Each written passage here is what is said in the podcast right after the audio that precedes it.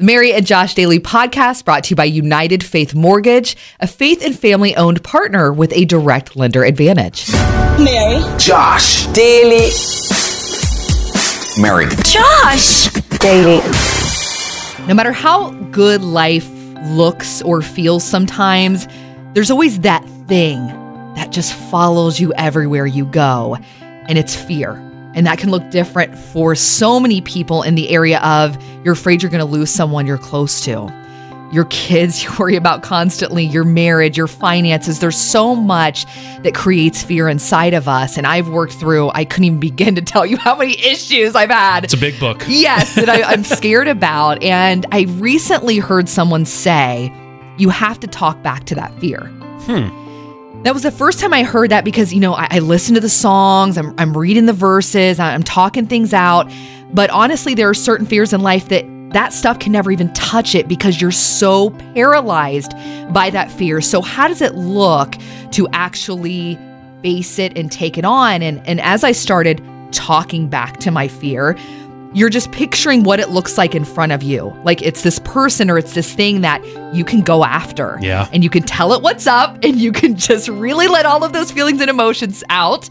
And whether it's you're holding up a picture, you're looking in the mirror, you're just looking off into the distance, it's giving a face to it so you can finally tackle it and just Wow. go after it. I love that. And we can even take it a step further too. And actually that that'll happen just a couple of minutes right here on the river. Talking back doesn't have to be a bad thing when it comes to your fears. And think of that main fear you have in life and just calling that out and looking it in the eye and talking back to it. And I had a counselor share that recently. And for me, it's really helped in a place where I have two people who are a part of my family that I'm very close to. And because of life circumstances, things are not looking good. And I'm terrified to think about doing life without Yeah. them once they pass on. And I've just been really calling it out and looking at it and saying, I will not give in to and live out of that fear every day because it paralyzes me and robs me of what God has in store. Well, and the good thing too is because I know you, I know you're not drawing your strength from Mary the tough girl. Yeah. You're drawing your strength from Jesus himself. When you have Jesus inside of you, like that's the only way you can have a victory like that. You know, so when you hear about talking back to your fear, I'm so glad it's not up to me to be big and bad enough and strong enough to put it in its place because I can't. That's that's why fear wins. It's stronger than us. It beats us all the time because we don't have what it takes to conquer it. But Jesus did conquer it. And Jesus continues to conquer it. And use that today as you talk back to it and go, oh, by the way, fear, I'm not by myself. Yes. There's a good father that's joining me in this battle, and he's already beaten you down. Survival mode every single day as a parent. You're doing crazy things just to get by. And I'd mentioned just a few minutes ago that I was losing it when a friend texted me the other day, and it's her third son, so things are a little different. And she said, We ran out of milk. It was time for his nap. I was not about to run to the store, so I gave him half and half. That's we had in the fridge. Has never crossed my mind with four kids. I'm no. sure you've done something along those lines though with four Yeah. kids. Yeah, I I have like with our daughter, our only girl was our first, and so she got the double whammy of being a precious little girl and our first kid. Like after a bath or shower or whatever, we'd always wrap her up in a fuzzy, cute little towel, you know, oh. and carry her out and all these different things. Even as she got older, it's like the perfect towel for my little girl. I mentioned we have four kids now. Our youngest is like, Dad, need a towel. I'm throwing him a kitchen rag. I'm like, I'm sorry, dude, this is all I got. Change can be hard, but this is supposed to be a good change when it comes to social media. Now, Facebook, Instagram have a new feature available. Okay. It allows users to turn off likes when they're just scrolling on their feed. And it also allows users to turn off likes on their own posts. Ooh, that's a major adjustment. That's yeah, so for you being Huh. a big social media user, Yeah. what are your thoughts? I have I have many thoughts. Um, I don't like it, but I think I need it. Um, uh huh. Does it?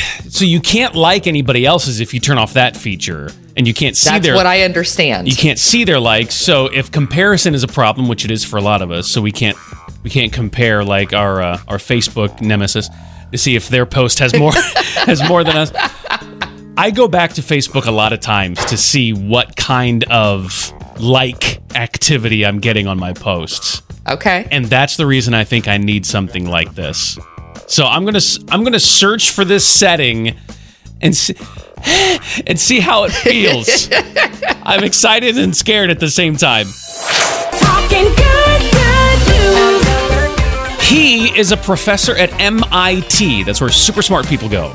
She is a super smart graduate student who is going there, working really hard. And the other she is a nine month old toddler. The hmm. professor realized okay, like full time student, full time mom, she needs a little bit of help here. He bought her like one of those pack and plays, like a travel crib or whatever. Yes. And so not only is he this student's professor and now a, a gift provider, but he also is a babysitter when needed. So mom can get some work done. And he said, hold, got a picture holding her, and the little girl's like, What's going on? He said, Hey, win win. I'm teaching and I'm playing. I love it. Well, and I love that someone acknowledges that being a mom is hard Oh, and yes. trying to do all the things is hard. And if there's anything you can do for someone in a small way, whether it's a pack and play or something else, step up and just help out where you can.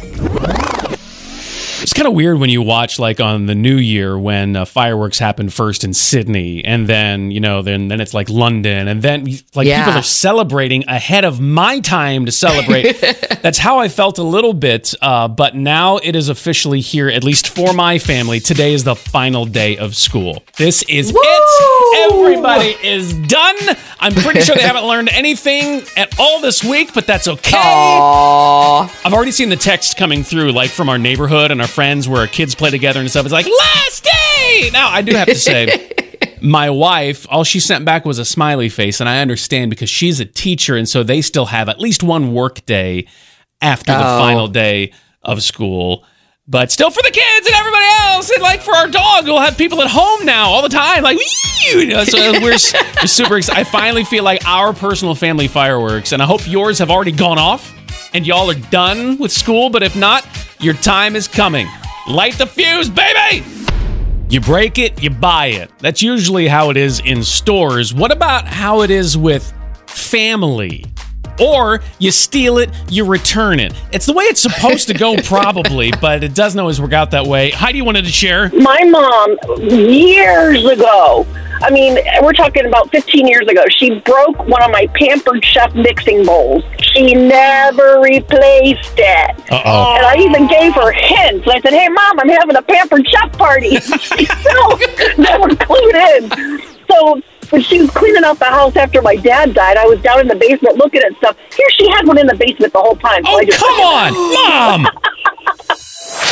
if you like this, nobody's going to know because of the nature of what it is. Instagram and Facebook are rolling out over the next few days the option in your settings to hide like counts that you mm-hmm. see when you scroll and also hide the ability for others to like your posts.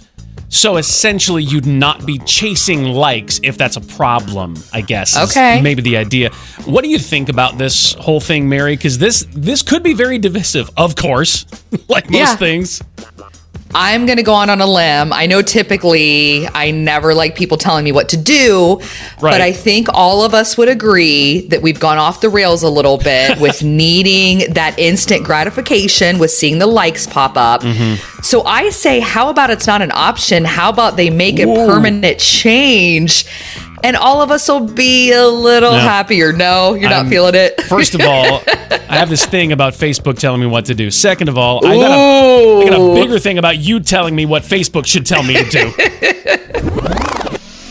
Cute kid stories. All right, Renee, what you got for us? one of my daughters. When she was about three years old, she came in the house and said, Mommy, can you please take my shoes and socks off so my toes can see where they're going?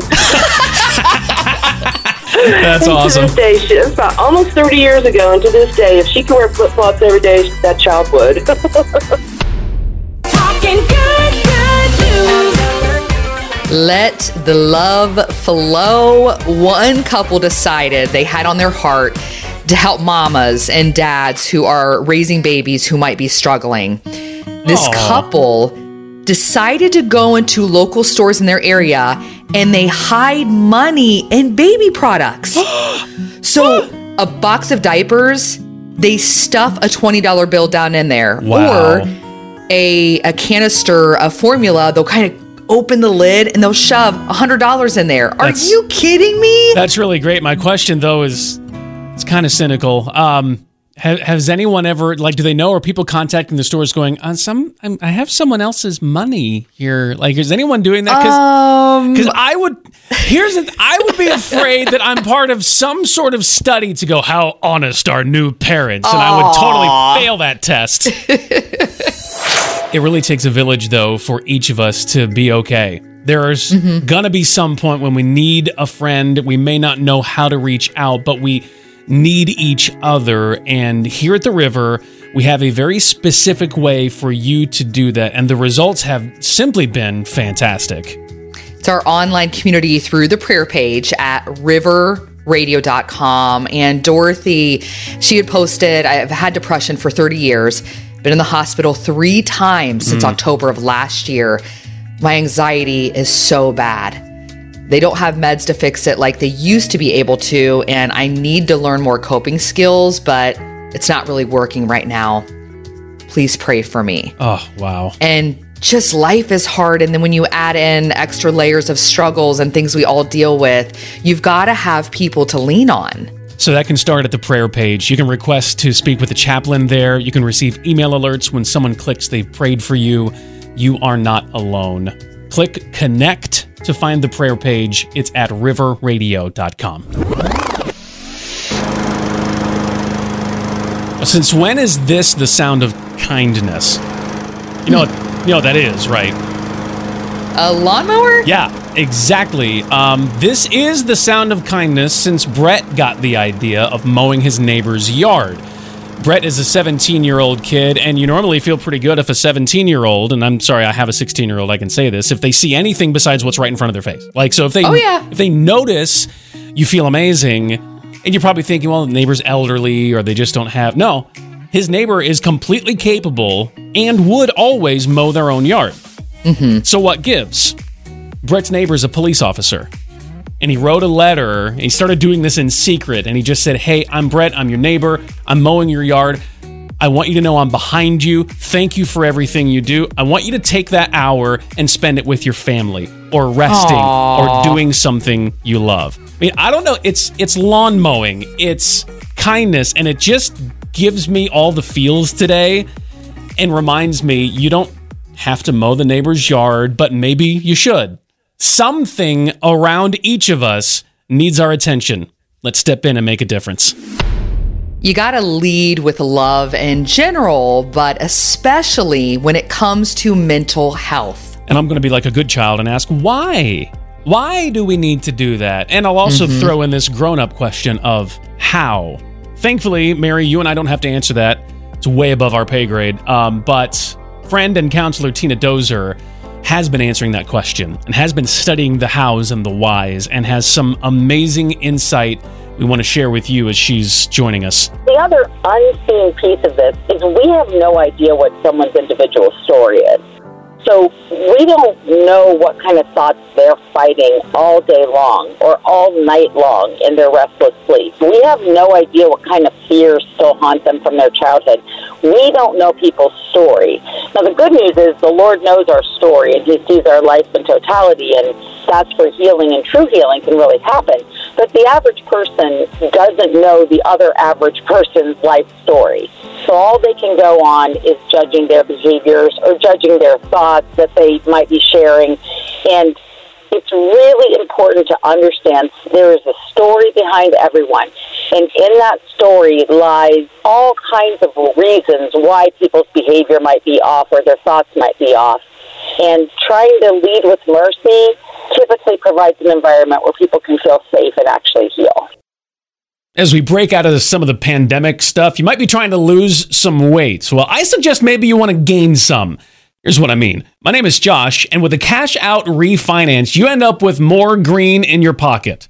And if you decide to make all of that pennies, you're going to need a big pocket and it's going to be heavy and more. And United Faith Mortgage is ready and willing to help you do it. You'll gain some weight when you gain some of that money that you can use to improve your home, pay off high interest rate credit cards. They're a direct lender, so they make their own decisions. It's their own money, and they're in this to help save your family additional money and stress. One of the ways they prove it is by paying your appraisal fee for you, up to 500 bucks. They'll answer every question as many times as they need to. United Faith Mortgage has been partnering with the river for years because they believe their core is the same as ours faith and family. So pack on those penny pounds. Is that a thing?